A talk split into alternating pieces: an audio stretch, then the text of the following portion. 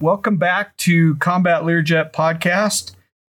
I appreciate everybody uh, being patient with us. We took a break for a while. We've got a new setup, uh, a new studio we're using, and we're excited to get going again. I think we're gonna, Derek and I plan on doing um, a couple month if we can mm-hmm. get it, get them lined up. But uh, we're super excited today. We have a guest today that I've I've wanted to have on uh, the moment I heard his story and it's just taken a while to get this going. So uh, Logan Flood is with us, and he has an incredible story to tell. And I think uh, I think all the listeners are really going to enjoy this one. It's uh, it's it's very interesting. It's a story of uh, obviously aviation tragedy and redemption, and and making it back uh, all the way to flying again. So. Logan, I just want to say I really do appreciate you uh, being willing to come on, and thank you Thank you for sharing your uh, story and your time with us.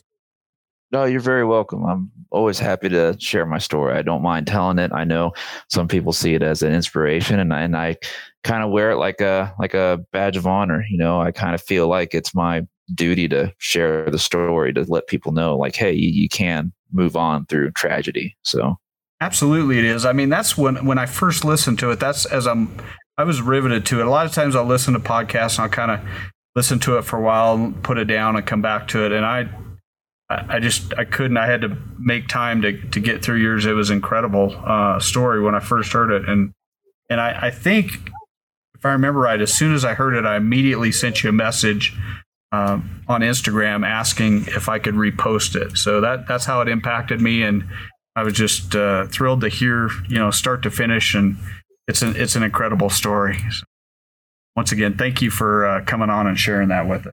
Absolutely.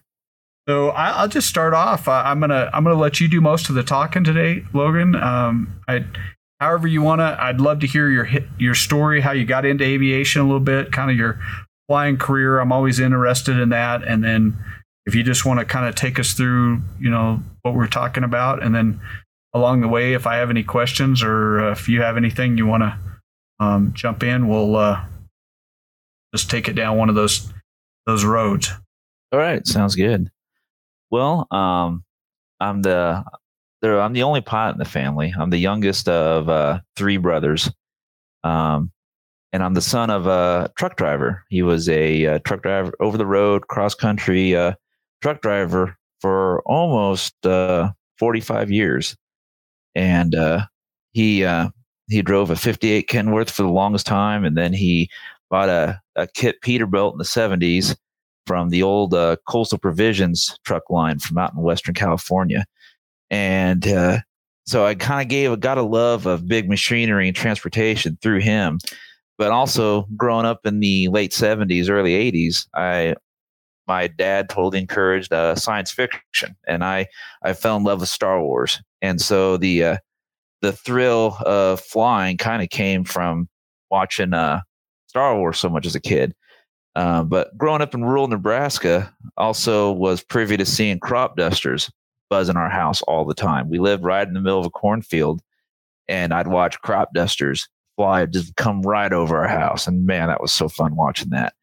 Um, so that right then and there, that really became my drive. I really was just totally zeroed in on flying as a kid. Um, my eyesight wasn't the best though. I inherited my my mom's eyes, and I'm just blind as a bat without glasses.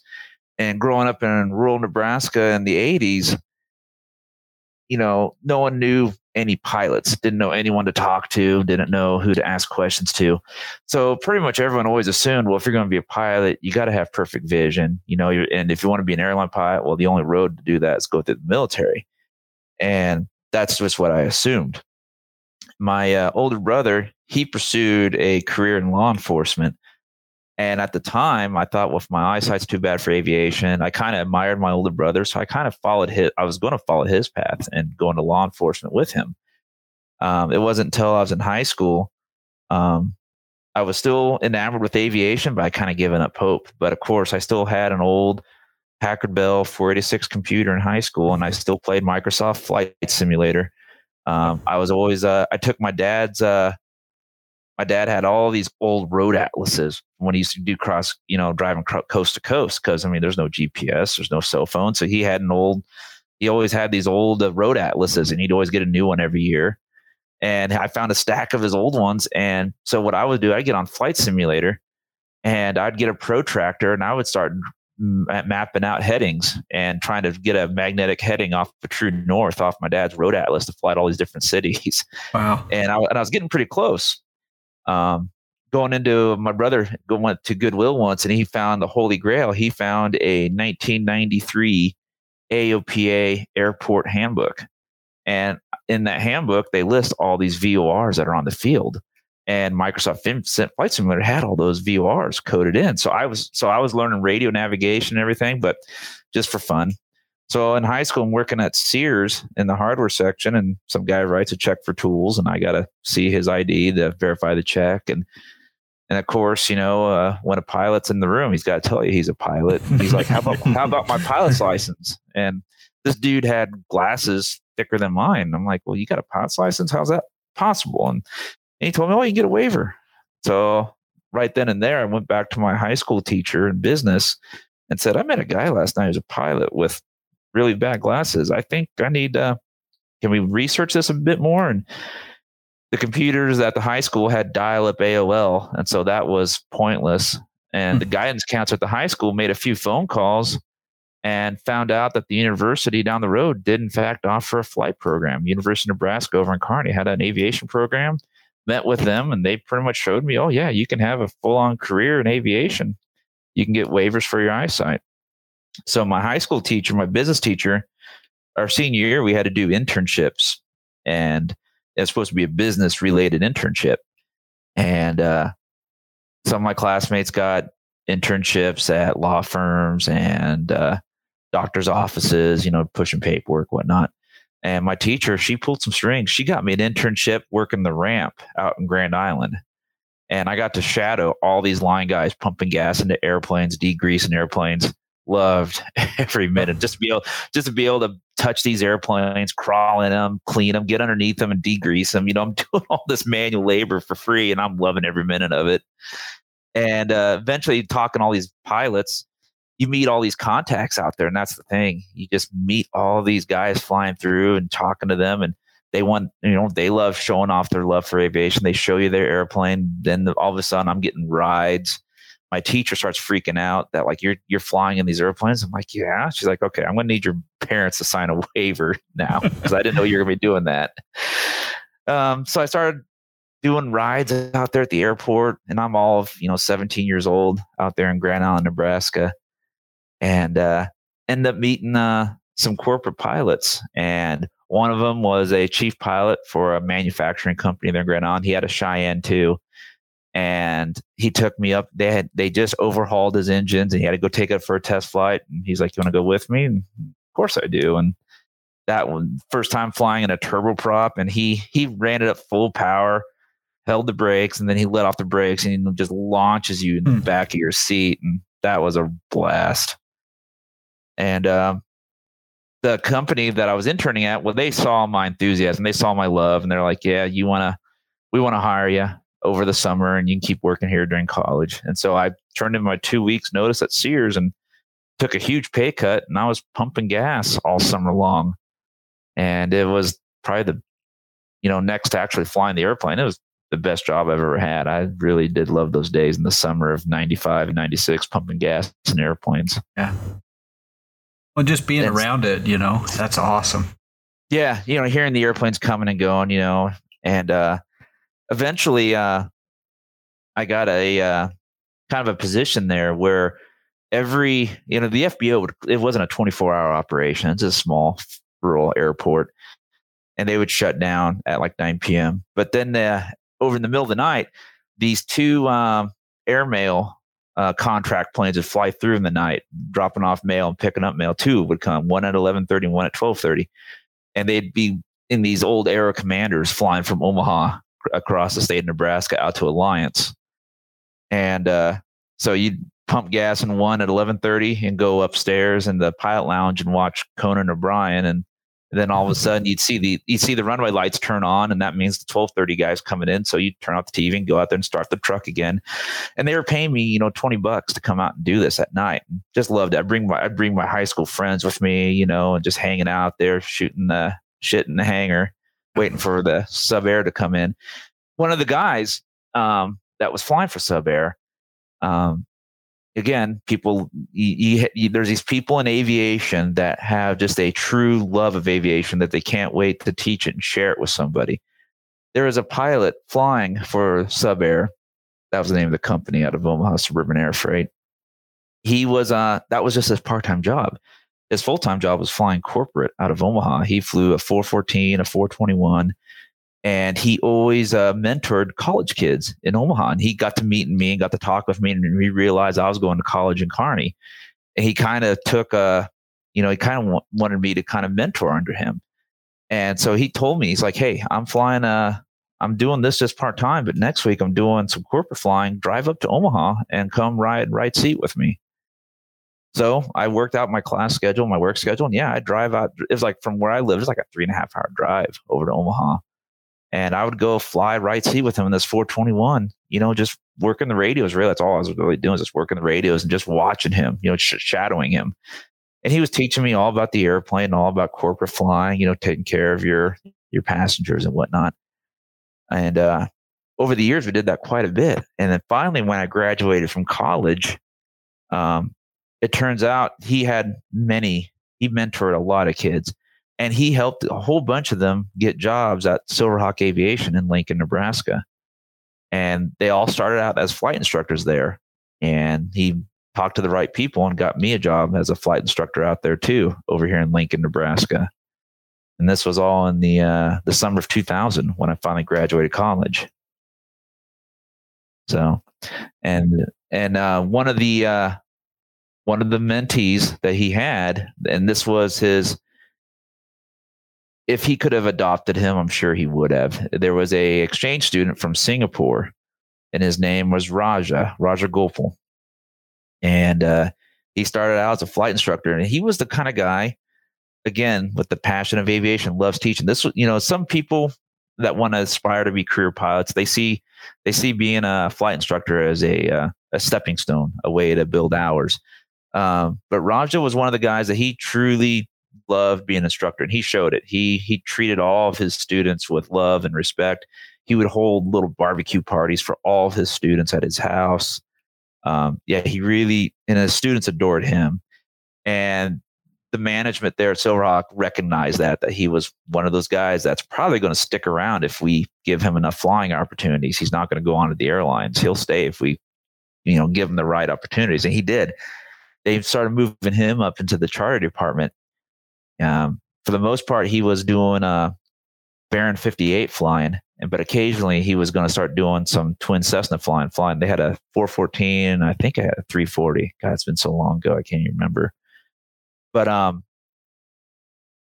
flying with him, they uh, I started flight instructing there, got to know him, and realized that you know him and Dick were really close. And uh, Dick reminded me, hey, when you if you get a chance to fly with Raja, do it. You'll learn a lot from him. He's he's really good. And he, you know, being from Singapore, he was a different nationality, but and he had a he had a accent to his his English, but he was still such a super nice guy, and he can he was really smart. And uh, so I had flight instructor for Silverhawk for a uh, for almost a year, not quite that, didn't make a full year. So I was hired in May of 2000. So it's February of 2001.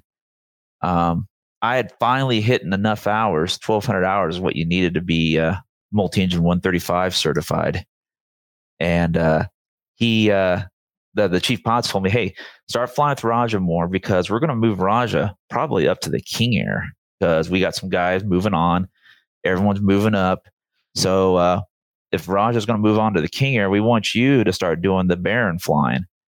And there was a Wednesday morning flight we would always do. And it was always early. It was always like at 4:30 in the morning. And we'd leave from Lincoln and we'd fly up to a small town up in north central Nebraska called Valentine. And what we would do is we would carry these little ammunition style canisters, about two, two or three of them, full of these radioactive isotopes for the hospital up there to use for X-rays. And uh, the drive up there was always like six hours, but we could do it in the Baron in like one hour. And they, they needed that because these isotopes would never, the half life was really minimal in them. And what we do is we'd ride with him because it's a single pilot operation. He would fly the cargo up there, dump it, and since you're coming back empty, you're coming back as Part 91. What uh, what a lot of us flight instructors would do is take turns flying with Raja to build the time in the Baron, build time in the airplanes. What we do is we fly up there with Raja, dump the cargo, swap seats, and the other guy would fly the leg back, and we'd build like an hour and a half time in the Baron. I mean, it doesn't seem much in the scheme of things, but back then, man, every every hour multi time you can get for free was gold, man. So, so um, eventually, we were all taking turns, and finally, uh, February seventh, two thousand one, it was uh, my turn to go with him, and he had uh, Raja had taken about a month off. He had returned home to Singapore to go see his family, and this was almost basically his first flight back he had done us some flying the day before. The, on February 6th, it was a beautiful, gorgeous day, 65 degrees, clear skies, no wind. Um, I looking back at my logbook, for some reason I was always bad about updating my logbook. I'd always update like once or twice a week, if that. But some reason February 6th, I filled up all my flying I did that day, and I flew a lot. I think that's probably why I updated my logbook because I did a lot that day. It was so much. So come February 7th, Wednesday morning, um, it's uh, there's a winter storm that's kind of eventually moving its way across the state. It's not really supposed to be in the Lincoln and Valentine area until later on the afternoon, and it's 4:30 in the morning. So we're going to blast up there and turn around, come back before the storm hits here. And the field is when I get to the airport, it's it's that typical Midwest winter weather. It's low ceilings, low vis, drizzly, and uh, the airplane, the Baron 58, um, it had a all it had for a window de-ice was just an alcohol spraying system. It didn't have a hot plate. So when you blew all the alcohol, you were done. So that's so you you only wanted to use the alcohol until you're making an approach. So you this the trick is to let the ice build on the air on the on the window and blow the alcohol when you're making your final approach to clear it off. And it had boots on the uh, wings, tail, and then also on the props. But the airplane it, it, wasn't certified for flight into known icing even though it had all this equipment. And i think it's because it didn't have the hot plate. That was the only operating limitation i think. But um back then i remember this was a big to do in the late 90s and subsequently early 2000 was there was this big um oh it's hard to describe it there was a discussion being made about what is a known icing condition and back then, I remember the FAA had come out saying, you know, a known icing condition is this temperature, visible moisture, done. That's a known icing condition. I remember AOPA went to bat for all these Part 91, Part 135 operators that are basically going to have to close their doors because up until then, a flight to known icing condition was by definition a known condition. So if you could fly in it and not pick up ice, well, that's not a known that's not a known icing condition. It's not it's not an icing condition and you know you've flown in you know in those conditions and not pick up a single trace mm-hmm. and then the next day flying the same conditions and you pick up you know moderate to severe and so that was that was a saving grace on a lot of operations back in the late 90s is like hey you know if you by definition if you want to say it's known icing condition then we're never going to be able to fly but i can promise you we can fly today and not pick up a trace of ice at all so the, there was this big um, cultural shift happening, and it hadn't happened yet. So back then, the mantra was, well, a known ice conditions, if it gets reported back as icing, then that's a known condition. But until again, you blast off and you go. So we took off out of uh, out of Lincoln, and at first we were checking in, and it's just only an hour flight and we were picking up just a little light icing, just anything you'd expect for that type of weather. And we were blowing it off with the boots just fine. And it was building on the window. And we were changing altitudes and we were noticing a difference. It was getting better. We went from like 6,000 feet up to 8,000 feet. But um, there was no other airplanes up that early in the morning. So there's no PIREPs of any icing. And so we continued on to the destination because we were having luck blowing the ice off the boots. And um, there was a couple other guys doing a 340 and a 414 charter that morning. And kind of the general direction, we were kind of going more northwest, and some other guys kind of went straight north.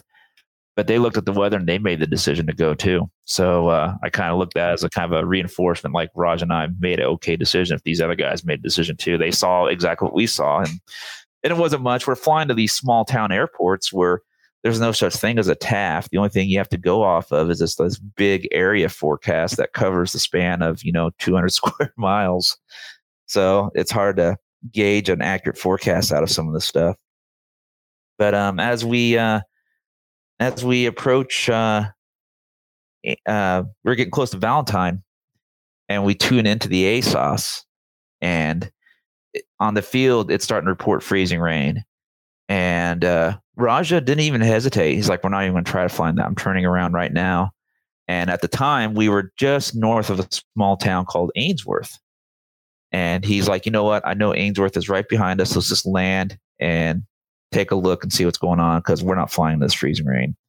So as we're turning around, Raja hands me his cell phone and tells me to call. There's there's a nurse that would always drive out to the airport and come meet us. I mean, this airport, there's like it's like just a shack on it. There's nothing out there, at this airport. So she would literally just drive onto the ramp and we would throw the medicine at her. She would sign some paperwork and we'd be on our way. And uh, so he hands me his cell phone, which is this old big flip cell phone, and uh, tells me, hey, call her and tell her that she's either going to have to come to Ainsworth because we're not landing in uh, Valentine. And I remember talking to somebody. I, I couldn't. It was the airplane was so loud, and I'm trying to shove the phone underneath my old big David Clark headset, and she she was hearing me, and I could vaguely hear her out, but I just kind of remember. I remember shouting at her repeatedly, "Hey, we're going to Ainsworth. We're going to Ainsworth. We can't get to Valentine. We're going to Ainsworth." And then I hung up. And so then I started helping Raja start working on an approach to get into Ainsworth, get the ASOS dialed up, and it's reporting, you know, a couple miles visibility um, high overcast skies, but it's kind of misting and drizzling. You know, kind of the same weather we left in Lincoln. Nothing, uh, nothing too low. Uh, the only problem is the airport doesn't have an ILS, and um, we don't have a GPS on the airplane. We have a LORAN, but mm. there's no approaches to use the LORAN to get in. So we got to basically shoot a, a hardcore old school VOR approach to get in. And as we are getting vectored on the VOR approach, um, we're kind of still monitoring the ASOS and it reports over to freezing rain now. So it's like now we're in a pickle. It's like we are diverting to an airport that just changed to freezing rain. Mm-hmm. We got freezing rain behind us. We got freezing rain in front of us. You know, we're we're kind of getting in trouble. And at this point, Raja starts noticing that the airspeed is slowly. He hasn't changed the power, and he's noticing that the airspeed has been taking a hit. We're we're picking up more drag on all the unprotected surfaces, the antennas and whatnot. And uh, so as we're flying along, we uh, we start getting vectored on the VOR approach, and at this point, um, the center controller loses radar contact with us, and it's at that altitude. Denver Center can't see nothing. We're at maybe three thousand feet, and Denver lost track of us. So that means we're flying the full approach. Um, the good news is the VOR is right on the approach end of the runway. So if we lined up that needle right on dead center, we should be lined up the runway. And at this point, we kick on the window alcohol to clear the window and the gauge was on my side of the airplane. It was reading full, and it went from full to empty in about maybe 30 seconds because he put it on full blast. And there's only a couple gallon tank in the nose. And before we left, he had he had filled a, a gas can full of more de-ice fluid to fill us back up before we left because he knew we weren't going to be able to get it there in Valentine. So we were actually bringing up a bottle of our own to top us off. So that probably plays into a fact here in a little bit where uh, so we blow the whole tank and it was working because the fluid was dripping past the side windows. We could see out the side windows just fine. We broke out. We could see the fluid streaming past the windows, um, but nothing came off the front window at all. The, the mm-hmm. ice was totally permanent and intact. No, it wasn't coming off. So we're blind. And we had the heater on full blast. Um, at one point in the flight, I had crawled in the back of the airplane and sealed up all the gaspers as tight as I could so we can get full blast hot air on that window as much as we could. And um, we see the freezing rain. We see the ice is freezing behind the boots, and we know we're getting some serious trouble. And as we're flying the VR approach and our heads are planted up side the windows, just trying to see forward, and the needle flips on us. It goes from to to from. We go right over the VOR station passage, and uh, we look down. We can see the runway going by underneath us, and we're we're at the MDA. So we're like 400, 500 feet. I can't remember exactly what the MDA MDA was on that approach. So we fly down it, and we realize that we're in serious trouble. Going a missed approach is not a good idea. At least we're down here below the cloud deck. We can see what we're going, see what we're doing. There's no terrain or obstacles. It's completely flat out there. So Raj just stays right there at that 400 feet MDA, and we circle around. Make he makes a left hand turn. He basically tells me we're going to try to line up that runway again and try to get on the ground.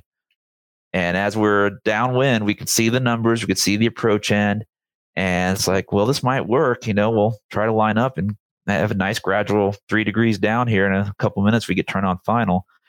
And as we're right abeam the numbers, the airframe gives a, a stall buffet, letting us know that it's it's done flying. Mm. And Raja instinctively, you know, max powers, firewall thrust as hard as he could. And every time he would kind of give a little back pressure on the yoke, that stall buffet would come back full on and he never let it go full stall. So he'd "Hey, let the nose down." He nursed it, you know, give it some airspeed again, and then hold back a little bit. Nope, another buffet. And he was he. This all went on over the couple of matter of thirty seconds as we're losing altitude now, trying to make it to the runway. He kind of has the airplane in a gradual left bank, and I realize now what you know. I'm still I'm still a young kid. I'm all mm-hmm. of 22 years old been out of college not even a year. This is my first time flying in this type of weather ever. You know, I've been a VFR pilot this whole time, a flight instructor, VFR flight instructor. Yeah. And I've flown some corporate flying, but nothing this serious. You know, I've never really dealt with icing conditions like this, but now I'm realizing how how bad it got, how bad we're in a corner here and how fast it happened to us. And as we're uh, coming around trying to make the front of the runway, um, I just remember once I re- once it dawned on me, it's like this is serious and we're in deep trouble and this could be it. I think this is it. Um, I'm literally afraid that we're going we're going to hit the ground here and this is going to be a quick death for me. And I say a very short prayer, make this quick and painless. And shortly thereafter, my last conscious thought of the time I hear the propellers hit the dirt and just dirt just hits and flies everywhere. And then I get knocked unconscious. And that was everything up to the accident. How much how much ice, just backing up a little bit, would you would you guess that you had on the airframe? Half an inch? Uh, inch yeah, oh, at least a half an inch, if not more, if I can remember right. It was it was it was still dark and the strobes were flashing. I mean, uh, that's how I was gauging it was seeing the the light flash, the the reflection of the strobes flashing, and yeah, it was a fair amount on the leading edge. I remember, and we were trying to kick it off the boots, but the boots were almost ineffective now at this point. The way the ice was forming. Yeah. So and yeah, those it get was, to a point where they won't do it anymore, right? If you get right. so much, and yeah. yeah. Uh, but what was I think what was killing us was um the uh, all the drag on the unprotected surfaces. Yeah. You know? So you know, everything. So the engines just can't produce enough that enough thrust. Um, basically, um, one point was brought up like, well, could you see if the tail? I mean, the the, the, the stall is describing.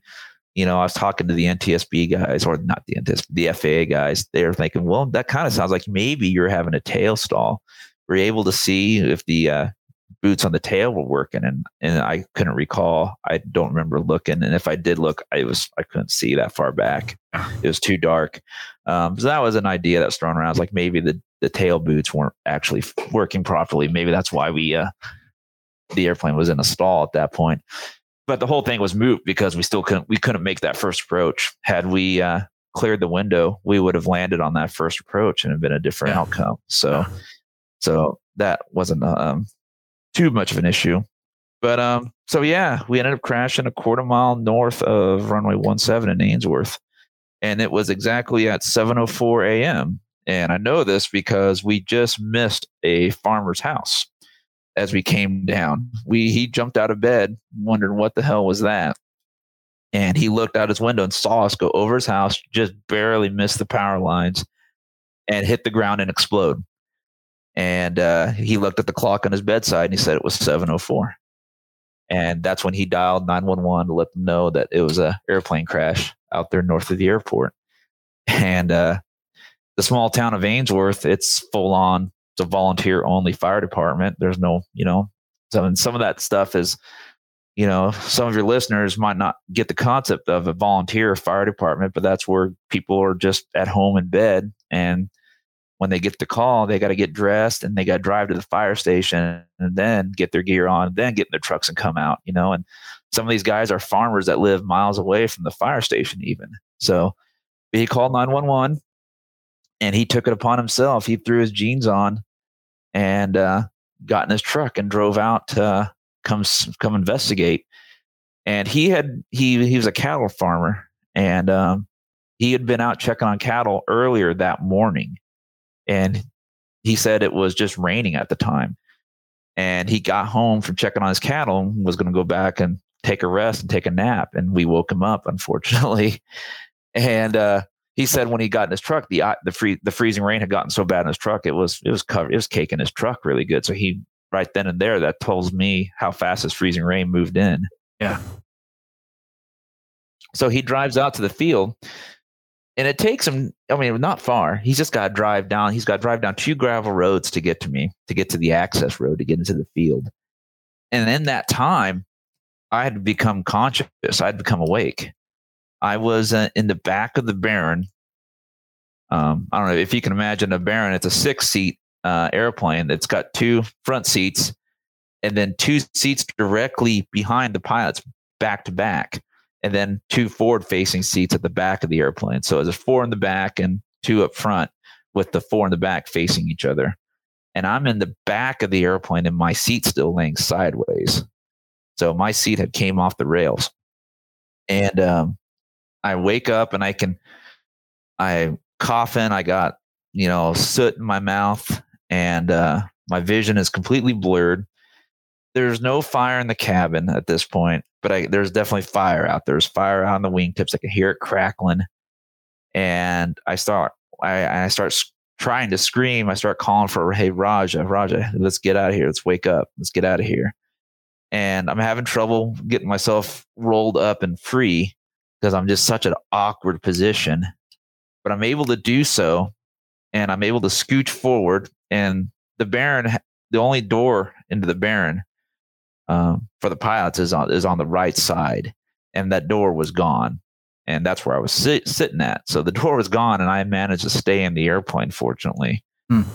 And so I, I lean forward, I get out the door, I roll down the wing with the seat still strapped to my back, and finally I'm able to kind of get my bearings. I'm able to look down, get the seatbelt undone, and I stand up and I take a moment to realize. I look back and we we set this. It was a we crashed in a frozen cornfield uh, plowed cornfield. So there's all these corn stalks everywhere. And we just we just lit a we blazed a trail through this. When we hit the ground, we exploded. We lit a whole bunch on fire. So I can look back and I see this trail of fire we just left through this cornfield. And the fire is now crackling on the wingtips really bad. The avgas is just feeding the fire from the wings. And I look back and I see Raja still sitting in the pilot seat. And so I turn around and I try to get him to wake up. I crawl into the, crawl back in there, shake him, try to revive him. And at this point, I start getting scared. Like the fire's building up. I'm thinking this airplane's going to explode with me inside of it. So I step out of the airplane. I run around to his side of the window. So I run outside the airplane, go to his side, and pound on his window. Raja, wake up! We need to get out of here. And at this point, I I I, re- I need help. I need someone to help me. And I look back and I can see the airport beacon. And it's like, I know there's got to be a phone there somewhere I can call. So I start running across the frozen cornfield, running across the rows in the freezing rain to the go find a phone. And as I'm running, I'm stumbling, stumbling I'm tripping. My uh, shoes aren't staying on very good. So I take off my shoes and I'm running through this cornfield now in my socks. And my vision is all completely blurred. And finally, I see two headlights kind of just turn right into my general direction. So I kind of veer off the way I was going and kind of go towards the headlights. And I start waving my arms, calling out for help. And finally, a voice calls out to my right in the dark. And it was Brian Williams, the farmer. he uh, he calls out in response to me, and I kind of collapse into his arms. And right then, a second pickup truck pulls up, and it was a woman driving to work. She saw us crash, and she drove over to come see what was going on. He gets me back to her pickup truck, and her name was Kendra. And uh, she says, "Okay, I'll drive you to the hospital." Brian asked me, "Is there anyone still in the airplane?" I said, "Yeah, uh, my friend Raj is still in the airplane." So Kendra starts driving me to the hospital, and Brian turns off and runs back to the wreckage. But at this point, he can't get within 50 feet of it. It's burning that bad. Like he, it's just, it's just so hot. It's burning so mm-hmm. hot that he, he can't get within 50 feet of it. And it, so it's Raja was still in the airplane. Um, the the autopsy for Raja had showed that he mercifully he died on impact, and uh, they they know that because his lungs were clean. If you read the NTSB report, they talk about how his his lungs had no inhalation, no burns. Whereas me, I breathed in all the smoke and all the fire. My lungs were toast. And uh, so I breathed it all in. So he stopped breathing the minute we hit the ground. Um, so we mostly put together that I got most of my burns are on the right side of my body.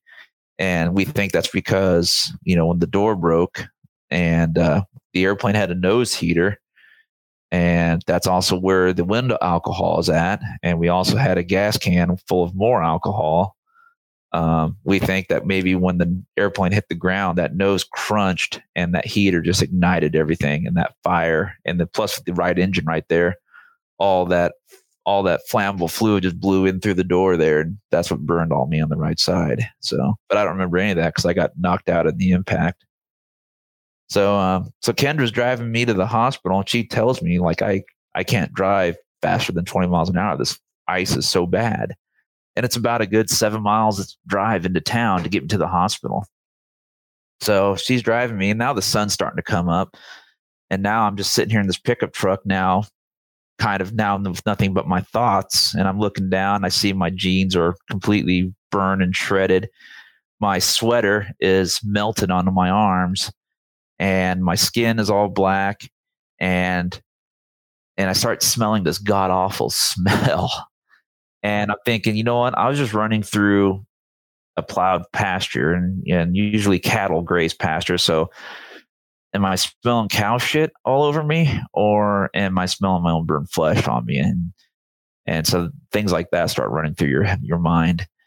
And as she's driving me, uh, the am- we see an ambulance and she's like, I'm gonna I'm gonna wave it down. I'm gonna wave it down. And I'm like, no, no, you're not. No, that's Raja needs help more than me. You got me going to the hospital. Just keep going, please. Just keep going. That's that's Raja's obviously got more critical than me. So that ambulance has got to go help Raja. And so she did. So she's like, okay. And so we kept on driving, and she kind of starts, you know, she she does things to keep my mind distracted. She starts asking me, "How old am I? Where am I from? Do I have a girlfriend? Where do I go to school?" You know, just things that keep me mentally in the you know in the moment and not thinking about the worst. And as she gets me to the hospital, now the adrenaline has kicked back in again, and I they almost have to force me into a wheelchair. I literally like walk in on my own two feet, like, okay, okay, let's go, let's go, get me to the ER, let's strap me down, let's let's do this. And as they're they're pumping me full of IVs, they're asking my name. They want phone numbers to call, so I give them my chief pilot's number. I give them my parents' phone number, all from the top of my mind. So I'm like, I'm all mentally there talking to them, but I'm just dying of thirst. I just want to have a drink so bad, and that's something I've read about. That you know, burn victims, you know, their body just goes into full dehydration mode, and so I was just dying of thirst. And they finally wet a paper towel and to give me a drink. They didn't want to give me real fluids. They get they wet a paper towel and stuck in my mouth, and that felt like I was drinking Gatorade. It felt so good.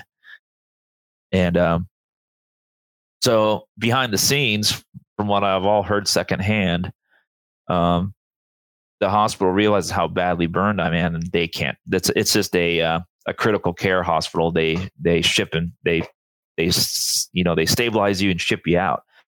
And this hospital can't handle my injuries at all. They can stabilize, but they got to get me to a burn unit ASAP. And the closest one is well back in Lincoln, which is a good six hour drive away. And at this point, I'm pretty critical.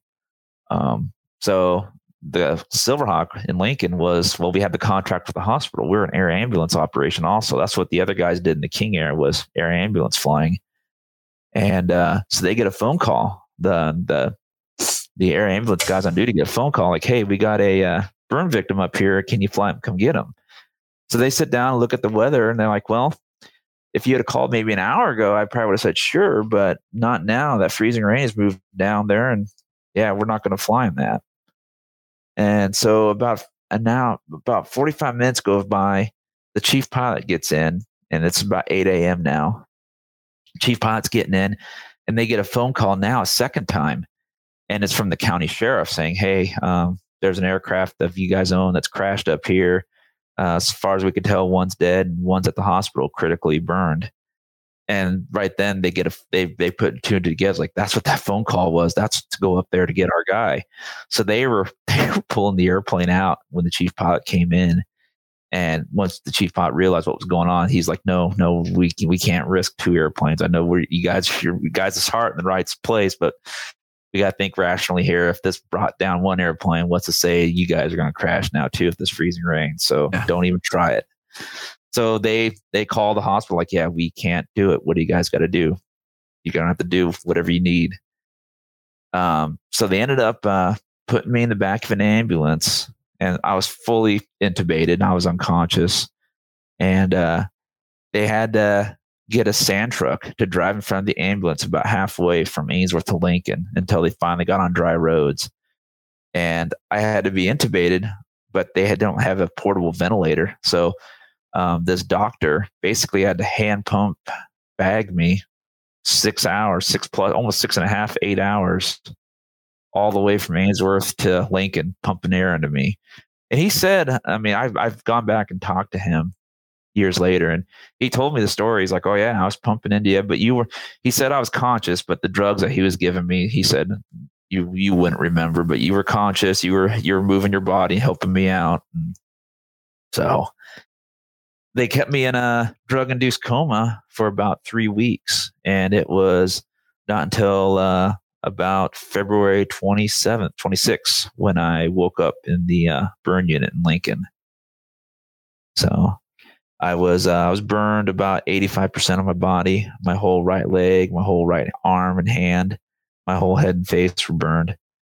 Um, my burns were so severe on my right hand that they had to amputate um, fingers off my right hand. They had to amputate my whole pinky, and then they had to amputate all the other fingers down to the first knuckle. And then scar tissue formed between all the other fingers. So basically, I have basically a kind of what resembles like a mitten, like a child's mitten on my right hand. That's all it is. I basically have one little thumb pincher, and that's about it. So I spent about another after I stayed about three months in the burn unit, getting all sorts of surgeries done. And um, how many surgeries did you have? Do you know? Over the course of before I got released from the hospital, I was there for I got released just before Memorial Day. That was kind of my goal. Um, was um, at the time I was super excited for the movie Pearl Harbor that was coming out that Memorial Day you know, me being an airplane buff, I that airplane just that movie just looked awesome to me. And my mom had a poster for it in my my room.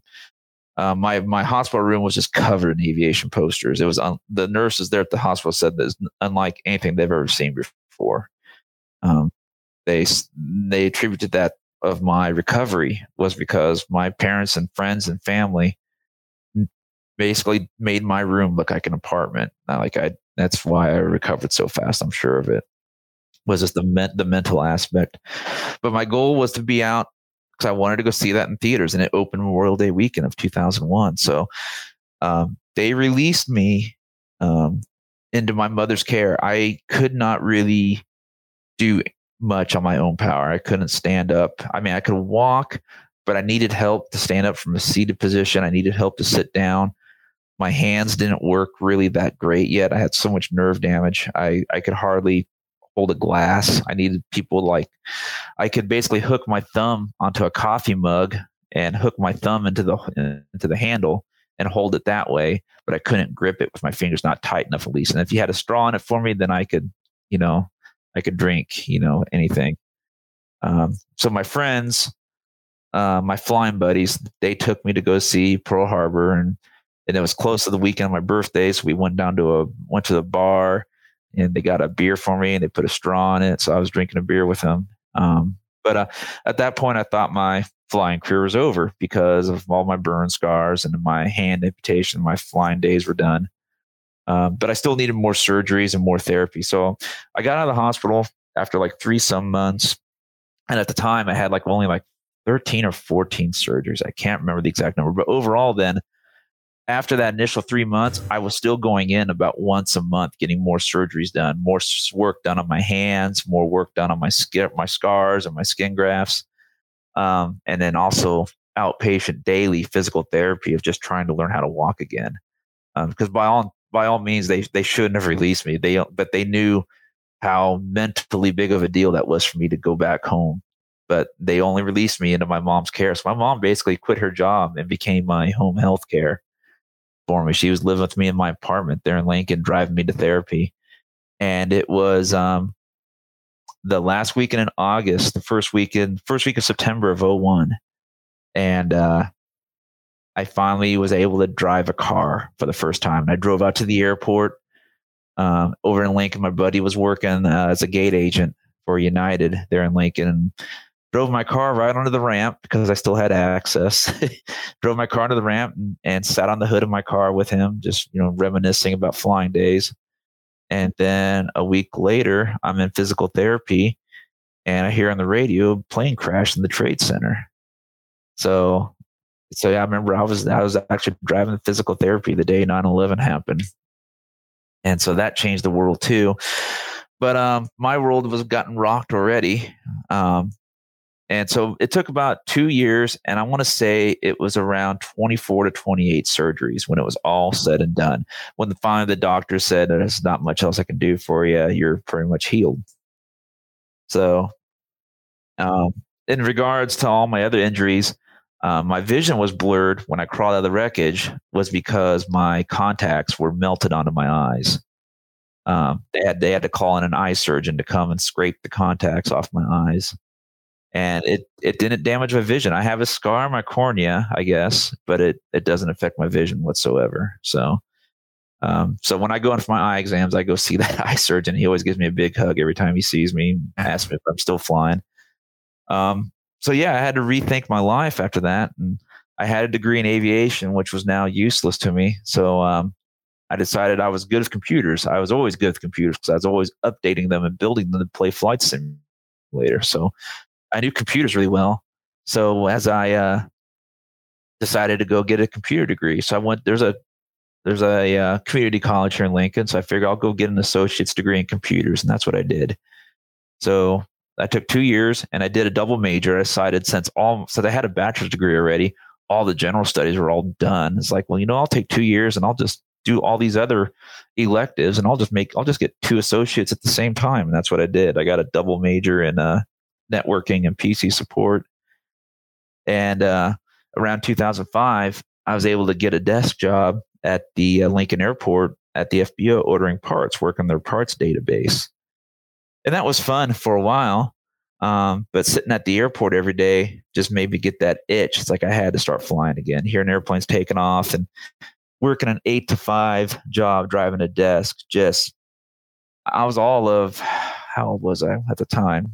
See, I was 22 when the crash happened, so I must have been 25 at this point and just realizing I can't do this for the next 40 some years, man. I, this, this, this, this can't be all there is to life. I cannot drive a desk for 40 some years. I got to get back into flying or do something. Um, there was a guy on the field and I gave his son instrument lessons before the crash in their airplane. He owned a share of a little two seater Grumman Yankee. And he was a Southwest guy. He's he's long retired now. Um, and he was almost retired at that time. He was still flying for Southwest, but he was a captain at Southwest. And I, he knew me because I was giving his son instrument lessons. But one of his partners was selling their share, and he approached me. Do you want to buy this, buy, buy into the share and get back into flying? And I thought, you know, that'll be fun for me to do. You know, I can at least do The hangar's right here behind the office. I can take off and go fly on nights and weekends and just have fun with that. And that, that that'll help me get through my day job, knowing that I can just go up to this hangar over here after work and go fly. And I did that for a while until eventually, where he, uh, another friend who's been at Southwest for several years now, owned his own flight school. And he he was basically up to his eyeballs in students, and he was doing corporate flying and he's like, Logan, I need help. I'm drowning. I don't get any days off. I see you out there flying that Yankee. Why don't you come flight instruct, take a few of these students and start flight instructing again? So I took him up on it and started teaching flying again. And it was fun. And it just made me want it more. It's like, okay, I'm flight instructing again. This is exactly where I was. This, this was in, uh, this was 2006, 2007. So I'm five years post crash and I start getting that feeling. It's like this is exactly where I was five years ago, and it feels like I'm putting the pieces back together. But at this point, I still don't think I have a shot in making a, uh, an airline career. It's like there's no way I'm going to be able to fly an airliner, not at all. And um, the, that Southwest captain, him and his buddies met a kid who was paralyzed below the waist, and he wanted to fly. So this Southwest captain and all of his other buddies, uh, this Southwest guy this form this former captain retired now. Him and his buddies, they would uh their their thing was building race planes. They would literally build kit race planes and go race them out in Reno every year. So these guys knew engineering. These guys love tinkering with airplanes. And that's what was great having this Grumman Yankee with these guys because I had no maintenance costs. They we would do all the annual ourselves and sign it off, you know, because there was nothing to do in an annual on those airplanes. And uh, so they met with this paralyzed kid and they decided to put him in a Piper Colt because it has a handbrake. It doesn't have toe brakes. And they mounted an aluminum bar on the right rudder. So when he wants to go right rudder, he pushes down the bar. When he wants left rudder, he pulls up on it. And uh, they took it to the FAA, and the FAA in Lincoln signed off on it. It's like, yeah, go teach him how to fly in that. Well, this kid was really enthusiastic and wanting to go hardcore more so than those guys wanted to. So they they pawned him off to me. and They said, "Hey, Logan, why don't you go fly with him?" So I did that and worked with him, and he he flew awesome. He would fly crosswind landings, and he would keep basically he had to land with power. He had to keep the power in, and he'd crab it. And then right in the flare, he would cut the power, and then because we mounted that metal bar right below the throttle, and then he would get on that bar and you know, basically decrab in the flare and steer it down the runway. And then he would reach over and pull the uh, the handbrake and come to a stop and get off the runway. I mean, he'd he'd do it, and uh, the uh, FAA signed him off, and he got his private license. So, like the week after he got his private, he takes me for a ride to go to a flying breakfast as a passenger and not as instructor. And we're watching uh, SkyWest take off out of Lincoln. He's like, Logan, come you're not doing that? And he goes, well, I, I, I go, well, I don't think I have a shot in the world. You know, they're gonna they're gonna see my resume and see my logbook and think I'm great until they see my hand. They're gonna realize that with my amputation, there's no way I can fly a jet like that. And uh, I was like, yeah, those those days are gone, man. I, I got no shot. And he's like, well, have you have you tried? Have you have you actually talked to somebody there? Not, and I'm not talking just getting on the internet and googling, like actually physically talking to somebody. And I was like, well, when you put it like that, no. So I brush up my logbook, brush up my resume, and I apply. I don't carpet bomb, but I apply to a few regional airlines. And the one I was really wanting to talk to, I wanted to talk to SkyWest, but I never got a call back. Uh, but uh, Republic I applied with, and I only applied Republic because of uh, Chautauqua. I used to fly into Lincoln. I used to think Chautauqua was a cool call sign. Their airplanes that they flew in were cool, and I was like, you know what, I'll, I'll fly for Chautauqua. And I heard good things about it, so I applied for Republic, and they called me for an interview. And I flew out to Indy and interviewed, and had a great interview, great one on one. And um, we go back to the airport, the whole bus of us that interviewed that day, and we're all waiting for our flights, and they're all getting phone calls like, "Hey, you, you, will you accept a class?" They're all getting phone calls like that, right? They haven't even left town yet. They're getting phone calls. My phone is silent. I'm like, okay, well, at least I know I tried. I did. I, you know, I tried. I gave it a shot. It was fun to actually say I interviewed at an airline. So, mission accomplished. And a week went by and still no phone call.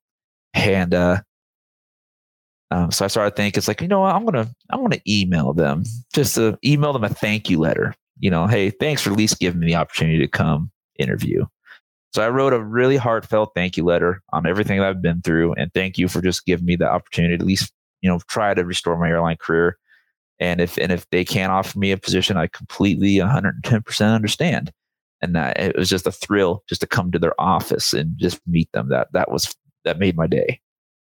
Um, so I send this I send this email off like at a uh, like at 6 a.m. before I drove to work that day, and I'm pulling into the parking lot, and my phone is ringing already, and they're like, "Hey, this is so and so from Republic Airlines. We got your email. Uh, we want you to know we we have every intent offering a class. We're just trying to find a class to fit you in that's why you haven't heard from us yet. You're you're hired. We're we're offering you a class right now. We just don't win yet. That's why we haven't called yet. I'm like, holy sh- holy shit, this is happening. I, I just so awesome. I just talked myself into a job. Um. So so yeah. So now I got to think about well, shit. Now I got to actually do this. I have to figure out how to fly an airplane. Um, fly a jet, and this, and they're going to have me fly the Embraer 170, which is a big ramhorn yoke so there at Duncan Aviation, I'm trying to find Embraers in the hangar and sit in the cockpit and try to figure out how the hell I'm going to get my hand on this yoke. And finally, I, I find an Embraer in the hangar, and I think I figure a way to do it. If I just cut my hand on the top ram horn, and if I wear and I wear a, a, a batting glove that the upholstery shop made for me, it's just a batting glove, with the fingers cut off and sewed up shut around my hand, and it gives me enough grip that I'm able to just hold the cup the top of it, and I'm able to maneuver the yoke all you know, all all the ways I can. Now to hit the autopilot trim switch and the autopilot disconnect switch and the trim switches, I do have to take my left hand and hit them with my left hand and put my hand back on the throttle. So I just kind of reach over click them, and I'm able to do it. And so the first day of indoc, I'm already getting up to the check airman. It's like, hey, um, this is my hand. You know, this is how I have to do it. Do you have a problem with that? Is that going to be an issue? And they just looked at me as like, you know what? The book says you have to do it this way. It doesn't say which hands have to do it. Yep. You know, the, the book says we want you to have your hands on the throttle and stick at all times during approach and landing. But there's a caveat in there that says you can take your hand to do other duties as necessary. If you need to bring your hand over to hit the trim switches, that's legal. You know, as long as you can fly to ATP standards, I don't care how you fly it. So, so, and I did it. And, uh, so I, uh, I made it through training and I made it on the line flying the Embraer for a lot of years. Um, and this was all 2007, 2008. So the recession happened and there was the lost decade at that point. So I was the first officer for a long time. And finally, when it came time to upgrade, um, and I held off on upgrading for a while just because I was got comfortable with my seniority as a first officer. But eventually, it's like you know what, I want to move on to the next challenge, you know, and I kind of do want to be a captain now. Um, there was the thing now. Now I have to learn how to do my the thrust reverser with my right hand. Because how do I how I have no fingers? How do I get my fingers into those triggers? Because on the uh, Embraer 170, the thrust reverser triggers are in between the throttles, and so you got to get your fingers underneath them and lift up, and then you pull the whole throttle through a, a gate. So you bring the whole throttles back into reverse unlike the 737. And uh, eventually, after some practice, I told the instructors, like, hey, give me just a few minutes here, like during breaks. Um, like we would take breaks during the upgrade training, and I would tell the instructor, I'm going to stay in here. I need to, I need to figure out what's going to work. And finally, I found a way. If I pinch my fingers, I was able to get my uh, my pinch basically under the left trigger, and I was able to lift it up and push the throttle pack just slightly behind the gate. That gave me enough room then that I could slide my right hand over to the right trigger and get it up and over. And then I'd slam them both back in reverse. And there was one guy that was questioning the safety of it all. There was a there was a basic instructor in training, and he he didn't like the way I did that. He thought I was unsafe and I was taking too long getting the reversers deployed. So they had one of the other check airmen come and observe me, and he's like, let's see you do an abort. And so I did an abort. Like, okay, let me see you do a landing and come to a full stop. And I did that. And he's like, well, our thrust reversers, They don't say you have to deploy them immediately on touchdown, but they do. Our manuals say you must use them for every landing. Um, so as long as you get them deployed in a reasonable amount of time, and you, you, what you're doing is reasonable, yeah, you're not getting them on instantly. But you know what? There are guys out there in the line where if you land too soft, the triggers won't release because it's a weight on wheel sensor. if you have guys making too soft a landing, they sit there and they dick around the thrusters trying to get them to deploy because they're still stuck. They won't deploy at all. They're still locked out. So it's like I see guys land all the time and they hardly ever get the thrusters deployed because they made such a soft landing. So as long as you're getting them deployed, I'm happy. On top of that, all of our PWB performance numbers are based off no thrust reversers. So all it is is additive. So there's no safety issue here at all. So he kind of told that other guy, "You're you're you're you're grasping at straws here. Let it go." About being that guy. Yeah, exactly. Um, so, anyways, I ended up make I ended up passing upgrade, and I made the flew the line, and I was a captain for several years. I actually found that guy in the line, and I made sure when I saw him, I was very pleasant and happy to see him. And I tell you what, I shook his hand so I pinched his hand so as hard as I could with my right hand when I shook his hand, telling him how much I appreciated seeing him and how I hope he's doing well. Yeah, yeah.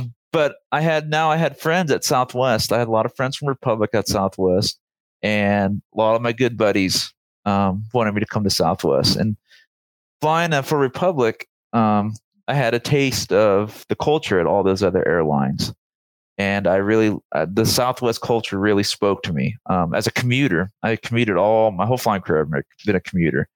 And every time I would jump seat in Southwest, I just had such an awesome experience. So much so that I became a full time paying customer of Southwest. Whenever my family would travel, I would always prefer to buy tickets on Southwest just because it was always a better experience than anything. And I mean, you know, United, American, Delta, they're good companies, but there's just something about my personality just fits really well Southwest. So I told my wife, I think I might want to try giving Southwest a go. All my friends that are there that see me fly think I should have no trouble flying the 737. Now I'm scared of the Boeing yoke. That Boeing yoke is a different shaped yoke. It's a fat yoke. I really can't get a good pinch on it. It's like I was worried until um, in 2017, I think, when, whenever the Houston Astros were in the World Series, and uh, excuse me, I got to take a sip of my beer here. So telling the story. So it was around 2017, Houston Astros in the World Series, and uh, United puts out this video of this little girl in Houston throwing out the first pitch of one of the games with a 3D printed arm. United made a big to do about it because they have a first officer there who was born without a right hand. He has just this little wrist bone on his right arm. That's all he has. And he's a first officer on the 737. So they had him go meet this little girl. They take her into the simulator. They show this FO basically how he flies a 737. And so I Google this guy and I find his contact information and I email him. And uh, he he knew my name. He he recognized he knew of my story because he had heard of me getting the job at Republic. And he emailed me back immediately saying, Oh yeah, I was wanting to get in touch with you. And so I just gauged everything off of him, gouged everything like, hey, how do you fly the 737 with your hand? Because I at least have a hand. I have a pincher. You have just a wrist bone. How the hell are you doing this? And do you have any special adaptations? What are you doing? And he's like, no, I just, uh, I do full, I do a lot of nose down trim. So there's constant forward pressure and that gives me enough muscle back pressure then that I'm able to maneuver the yoke. And I'm like, Jesus Christ. Wow. Okay. And, uh, and he's like, yeah, at first they wanted me, they thought maybe I could do the Airbus, but actually the 737 is easier for me to fly. I'm like, well, shit. Well, now all my friends that have been bugging me to come to Southwest, they they they see they see this video and they're like, okay, you're you're out of excuses now. You you have to get serious about this. So I do. I start polishing my resume and I start applying to Southwest every job opening. I go to their job expos religiously, and finally I get the call to come interview. And that two weeks after the interview was the longest two weeks of my life. And uh, and then the day, uh, the actual decision day comes, and the guys in my class were all in that group text, and they're all getting the call. And it's like, well, the uh, uh, basically five guys got the call, and it's like, okay, there's no way uh, I'm done. Yeah, I'm gonna get the email here any minute. And then the phone rang, and it was the Dallas chief pilot calling me, offering me the job. So, so I got the job at Southwest in uh, April awesome. of April of 19 all of uh, 18 years after that crash. And what was your interview on that? I always heard about Southwest interview. I was curious on you know, how that process. You know, um, we did the LOI, you know, which is the uh, CRM exercise, and oh, it's so great too. um, you know, you read all the gouges and all the people talk about their LOIs, all the different scenarios they're going to throw at you, and almost almost routine verbatim. They all say never don't change your decision. They're going to try to get you to change your decision. Don't dare change your decision. And uh, so i fly my loi and my scenario they gave me was dirty gas you know? And uh, and so I immediately look at the the guy on the right. It's like, well, we got tank full of dirty gas. These engines are going to flame out here eventually. We we probably should land immediately. Let's uh, let's divert. and the I feel like you know the guy gave me low hanging fruit. You know the guy like pre briefed me. He's like, I'm going to be the smartest FO you've ever flown with. I'll be your resource for everything. I'm the most senior FO. I know exactly what to do. You know, so you lean on me for help. So I I'd say this like, okay, so we got dirty gas. We're going to need to divert. And he's like, well the airplane's running fine, and I think the airplane's going to run fine until we get to our destination. and I'm like, okay, this is is this for real? I was like, no, no, no, no, we got to defer. You know, we, we need to go over here. And this is the this is the closest airport. I mean, the, of course, the scenario is none of the airports are good alternates. You know, they all got something wrong with them. And uh, he's like, well, why don't we divert over here? Um, I got friends there that can come pick us up. and I was like, well, I'm sure your friends are awesome, but uh, that weather's really bad, and I don't want to slosh around dirty gas in those in that type of weather. So let's go to where let's go where we can make a smooth landing and not slosh around a bunch of dirty gas. And it was at this point I've made the decision, let's divert here. We'll declare an emergency, get right in. And then uh, the scenario goes I get a message from ACARS like, hey, um, this where airport is actually the weather's improved a little bit and it'll help us out maintenance wise and passenger wise if you divert there. And it's I was diverting the SFO and the ACARS message, do you want to go to Oakland? The weather's actually improved and it helps us out more. And I'm like, shit, why not? If it helps everybody else out and the weather's improved there and it's only it's only what two miles away from my and if something doesn't go wrong, we just go back to this original plan. It's a win-win. You know, let's do that. And so we uh, get back in the interview room and tell everybody what I did. They're like, "Oh, you changed your destination. What did you do? You're not supposed to change." It's like, well, it's it's a CRM exercise, you know. And if I'm gonna if I'm gonna be so closed mind about new information, that makes me kind of a CRM dick, doesn't it? You know. Yeah. So yeah. I'm I'm open to new information and new ideas. So that sounds so, reasonable to me that you would make the decision. Go, yeah, this we got new information. Uh, I, I would think if you're locked into one and you didn't change at all, they'd look at that and go, "Why, why right. didn't you change?" And I, and I've heard guys have done that and they never got the call. So, um, and then my um, my friend who's been here at Southwest for a while, he pre warned me. He's like, you know, my log, my I, I, one of my favorite things is I have four logbooks that I've filled out over the years, and they're all handwritten. I I used to handwrite every flight at Republic, and that got pretty old. So I started logging day by day instead of, you know, so I would do a day's worth of flying in one line. But I still get the fun when I fill up a page, you total up the hours and you forward them onto the next page. And the way I look at it is these handwritten logbooks are something that my grandkids are going to have. You know, someday they're going to have these are the handwritten flights of every day Grandpa Flood worked, you know, in the airlines. So, so I pride that. And, but man, I did my best. And of course, I was chasing my tail. You know, you find yourself one hour off here and you add it up differently and you're spot on. Then the next day you add it up the same way and you're off again for no apparent reason. You know, it's just the way logbooks worked. And my friend pre warned me, he's like, they're going to look at your logbooks and they're going to try to find something wrong with them. And it might not be nothing. It might, there might be nothing wrong with them. They're going to say something's wrong with them just to rattle you, just to see how you react. And so I kind of had that in mind. And I, man, I law I went through I went through it with a fine tooth comb. I tabbed all the significant events, all the check rides, all the special flights, and I tabbed them all on a special page. And I tabbed exactly which logbook and which page you could find these events because I had a stack of four logbooks. And then I wrote a little note saying, I hope you enjoy reading these logbooks as much fun as I had filling them out over the last 20 years. well, I'll get to the logbook portion. The guy says to me, I looked at your logbooks, they look great. So let's talk about some other stuff. And he started asking me, he asked me questions about the accident and stuff. And we were talking about sodas, statement of demonstrated abilities, which I had to do with the FAA to get my medical back. And he was like, "Oh yeah, my dad-in-law needed a soda. He he doesn't even have an arm." And we are talking about amputations and and pilots with disabilities. So we are talking about that the whole time. And uh, then we talked about the accident. And one of the special things I note is, you know, in the eyes of the FAA, with my regards to my accident, you know, Raja was the pilot command, and it was a single pilot operation. So they list me as a as just simply a, a pilot rated passenger. I was a passenger that got hurt. I wasn't actual an acting pilot. So there's nothing in my FAA records.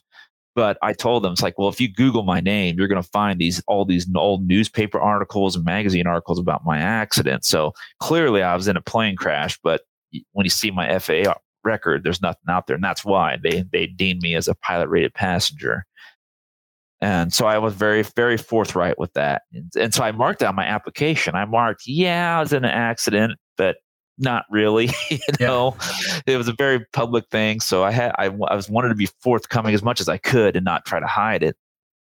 And then, uh, and then I had an, another HR interview with another captain, and we just talked flying the line stories. Tell me about a time when I did this and that. And went right through it and it was a really a great experience. Uh, i walked you know and i of course i go home second guess and everything but then i tell all my friends exactly how the interview went and then uh, one of my best friends he's at delta he's on the 737 and uh, i told him and he just laughed at me. He's like i think you talked yourself into a job. I really think you did. It's like well we'll find out. Um, but i got the call and um, I had the first people I called was my mom and dad. And at this point, you know, my dad, my mom and dad had retired to Phoenix. Um, and my dad was going through, um, he was suffering from prostate cancer and he had chose, he chose not to fight it. He had seen too many of his friends fight the cancer and just make themselves so sick and miserable that they're not even enjoying life. And he wanted to, he wanted to live his life and enjoy it. Um, before I got hired at Southwest, one of the things, um, you know, I, I, as I said earlier, my dad um, kind of instilled a love of science fiction and machinery and cars. My dad loved working on old cars also.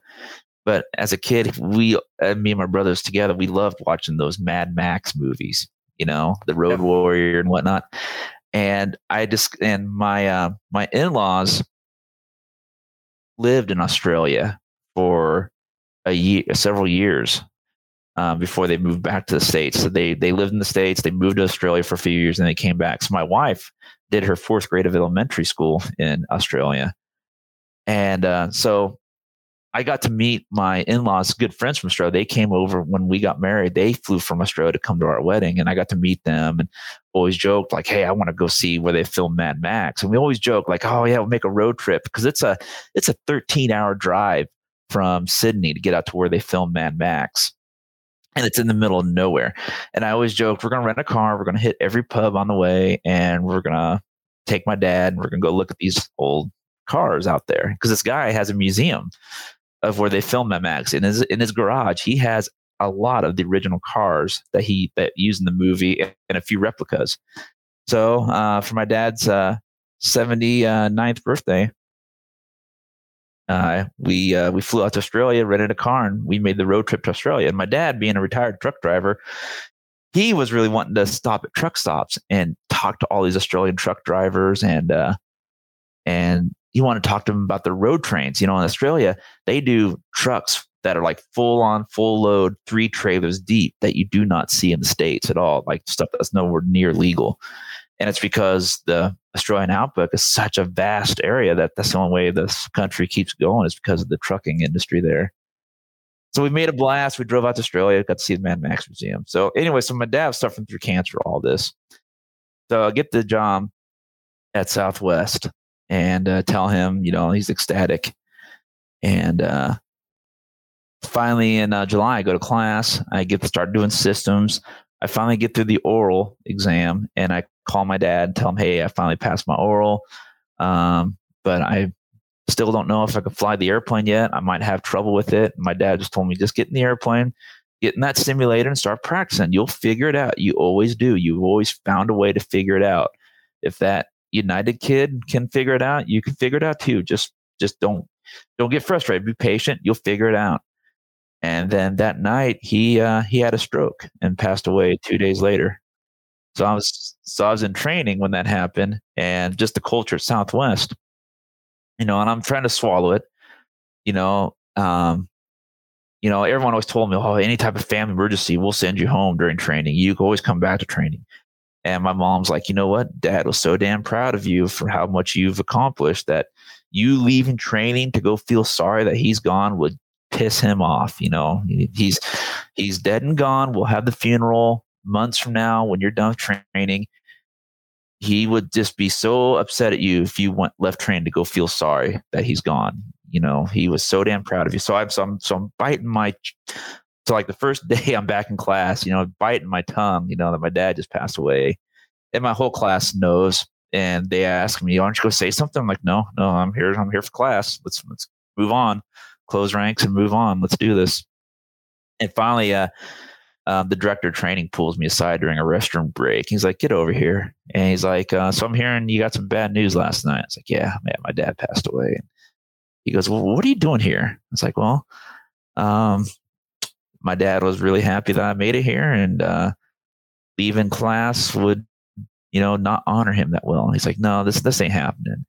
It's like, well, I'm staying. You know, I've already talked to my mom about it. My mom's like, hey, you know, there's nothing else to do at this point. He was dead and gone, you know.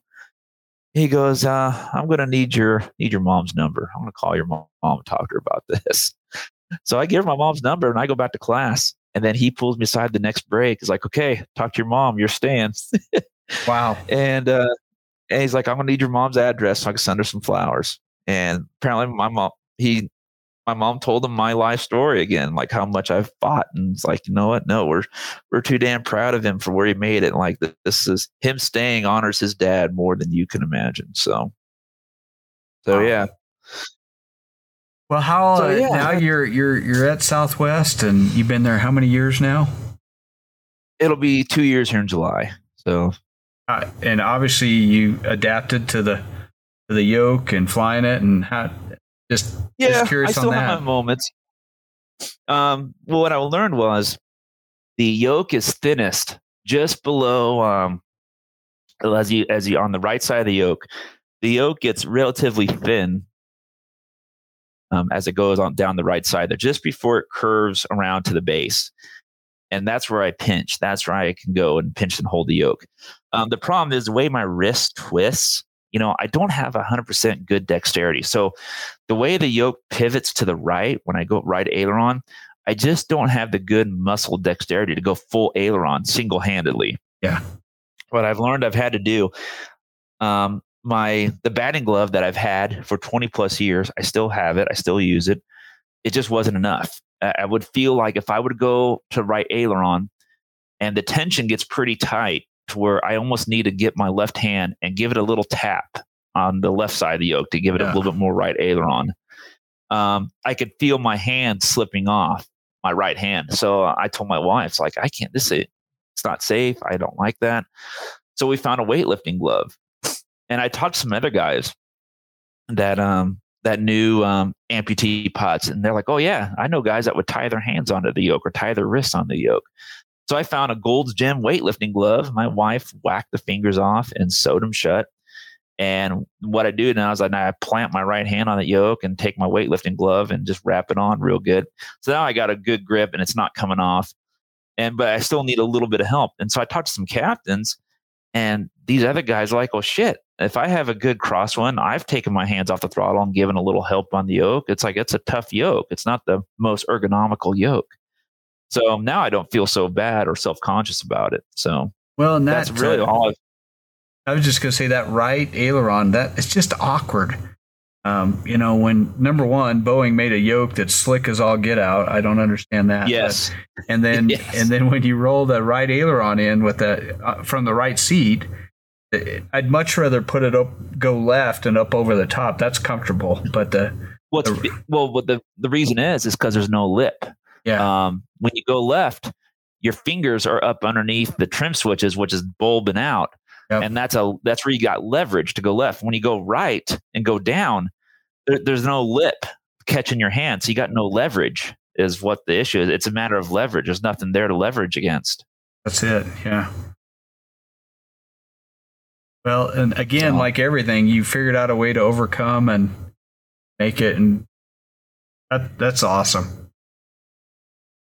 Well, they appreciate it. You know, I, you know, I, I'm always self conscious. I'm always trying to, you know, think of ways of doing things differently, and I still haven't found anything different yet, other than occasionally taking my, you know, in the it really, it's only right in the flare. It's only like in that last ten feet when I got the throttles at idle.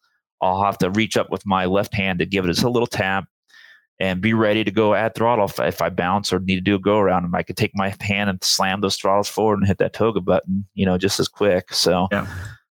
So, yeah. And 737, it's just, of all the airplanes I've ever flown, it's you know I've always felt like I could figure out the other airplanes. This one is like just about the time I get it figured out.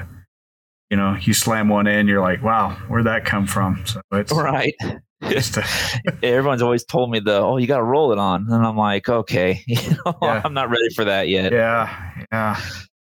Man, Logan, this was a fantastic. I just I truly enjoyed um, listening to your story again, and I think uh, I think all the listeners are going to really really appreciate. Well, hopefully uh, you can yeah you can edit it down so I know I, I tend to no tend I, to drag on and and, and uh, divulge and and go off on a tangent on some things. I'm trying to think of anything other issues I can think of to talk about or things I've come across. Yeah, I mean, would you feel like you're pretty much? I mean, you've got you where you want to be at Southwest. You've I mean, eventually you you'll have to make that decision to move to the left seat and figure that that out again. But oh, and I'm not worried about that at all. In fact, the when I fly in the left seat, it's way easier for me. The thrust reversers on the 737 are are not an issue for me at all. I can get my full hand underneath those those levers just fine and pull them back. So that's yeah. not an issue at all. Yeah, that's, that's one thing. I when I when I came over to Southwestern Republic, that was one thing I told myself I was going to miss because when I upgraded man, it felt good to fly with my good hand on the yoke, to grab that yoke and yank mm-hmm. and bank. And you know, I was LaGuardia based, and I love being based in LaGuardia. I love that airport. I love shooting expressway visuals and clicking off all the automation and hand flying, yanking and banking around uh, Citi Field. Oh, that was so fun. Then going to doing the river visuals, hand flying all that, yanking and banking down the river.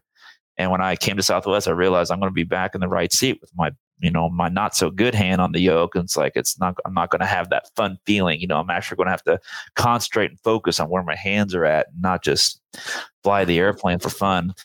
So someday yeah i'll upgrade and i'll have no issues. I know that for a fact. I was just curious I, on the medical part. Are you are there any other uh you said you're pretty much done with all surgeries and everything everything's yeah, yeah. They, they, there's there's nothing else they can really do for me unless they come out with some new technology, and, uh, and of course, that's all you know. Risk versus reward. You know, do I want to subjugate myself to more surgery? And that in turn, a surgery like that would definitely involve the FAA. They would have to re go through all my paperwork, and it's like sometimes it might not be worth it in the long run. So, so yeah, I mean, I'm sure. I mean, gosh, it's been you know, it was it was exactly 20 years ago. Um, it was February, you know, February of 2001. So here we are 20 years later. I'm sure technology has advanced quite a bit for amputations and skin grafts and whatnot. Um, but the thought of going through the paperwork process again, because when I did get my medical back, um, they they gave me a laundry list of things they wanted me to get checked out first. Um, I had to see a shrink to make sure to have any PTSD. I had to see a pulmonologist because my lungs got burned so bad that um, they uh, they wanted to see how my lungs were producing oxygen. Um, I had to go see a neurologist because I got knocked out, make sure I didn't have any nerve damage. And then the physical therapist had to measure all my movements and muscles to see how well I can move and how well I can stretch. And uh, then I had to then I had to do a soda ride, a statement demonstrated ability, and that was very rudimentary. There's it's not really a check ride. They just want to see you physically manipulate controls of an airplane. So, and that and that was a one and done. Once you do it in an airplane, that you're rated for at the time, any new airplanes you get checked out and are automatically claused under that. So, so um, at the time I did in the Grumman Yankee, and I hadn't flown an Embraer yet. So when I took my basically a soda is covering all the previous airplanes you've flown. So any type of new airplane you fly, you're you're demonstrating that based on your medical condition as it is at then and now. So so there wasn't anything to do with when I got my Embraer type rating or my 737 type rating. I'm proving I can fly that. So now, if I have a change to my physical hands, that would require a new soda That gotcha. I would have to I would have to re-demonstrate that based on my new medical condition, I can still fly these airplanes. So, so well, it's only can, when it, it's only when you screw something on your body up that's when you got to yeah, get another. You got to do it. Yeah, I can tell you're going to be a, a huge motivation. I get I get so many questions on I want to be a pilot, but I have this medical condition or I have this going on I, I answer, and I don't have the answers to a lot of those. I've I've sent people to flight docs. I've asked flight docs. Um, know, yeah, the friends, inf- but you're, inf- you're, it's very hard to find information out there about yeah. uh, pilots with disabilities. It's really it's not talked about a lot. There is a few out there. When you Google around, you'll find a few. Um, you know, the guy United I found. Uh, there was a guy at Atlantic Southeast. Um, he was burned in a Brasilia crash in the 90s, and I connected with him and his burns and amputations are very, very similar to mine. And so, and he fly, he was flying a CRJ for a long time. And I was like, well, if he's doing a CRJ, I should be able to do the Embraer. So they're, they're out there. And when you find them, yeah, and most of them, when they reach out, you know, if you reach out to them, most guys are pretty easy to talk to. And, and I've had a few people talk to me through Instagram and whatnot. And I've gave them advice and some pointers and, uh, and gave them some sort of direction you know so i will keep your contact for future uh, when guys want to you know ask questions and talk how do i get through? yeah but if you i mean you see the see the burn pilot in uniform you know it's pretty oh. much me but the only thing i always uh, laugh at is um you know i got a lot of friends who serve in the military some of my best friends do and and i always wanted to serve but i never did because of my eyesight being so poor i really wanted to fly and so I never enlisted. But every time when I, I get approached by so many people in the, in the airport, happens probably once a month at least, if not more, where someone will say, "Hey, I just want to thank you for your service," and I always got to shake my head and say, "Oh, I'll I'll tell you, I'll tell my friends." Thank you mm. for them, but I, I, didn't serve. People always assume that I I was I'm burned, and uh, so I always I always love watching your your military videos and always think of service members. But yeah, I get mistaken a lot for service member, unfortunately, and that's the time we live in, of course. So yeah, there's a lot of those guys that came back, unfortunately, that that way, and uh, yeah. Well, I just uh, I just want to tell you again as we wrap it up today. I, I am truly grateful uh, for your time and your story, and it's just it's inspirational to me, and uh, I'm I'm excited for people to hear it because I know it's going to be very inspirational for them. So uh, it's been fantastic, Logan. Thank you so much for for coming on and doing this. Oh, you're welcome. You're so welcome. Uh, and I look forward to meeting you. I'll keep an eye out passing in the airport one of these days. So I know you don't know what I look like, but I know what you look like. So I yeah, promise I'll say hi. To, yeah, say hi to me, man. Absolutely. Well, thanks again brother. We'll take a picture together and we'll uh, we'll Photoshop your face out. Okay? yeah, I'm still kicking around uh, showing my face one of these days, so maybe uh, maybe I'll, I'll just do that. So that'd be a good one to do it on. So there anyway, hey brother, thanks again for uh, for doing this with us. Uh, again, I appreciate it, and uh, you truly are inspirational to a lot of us. All righty, yeah, you're welcome. Thank you so much.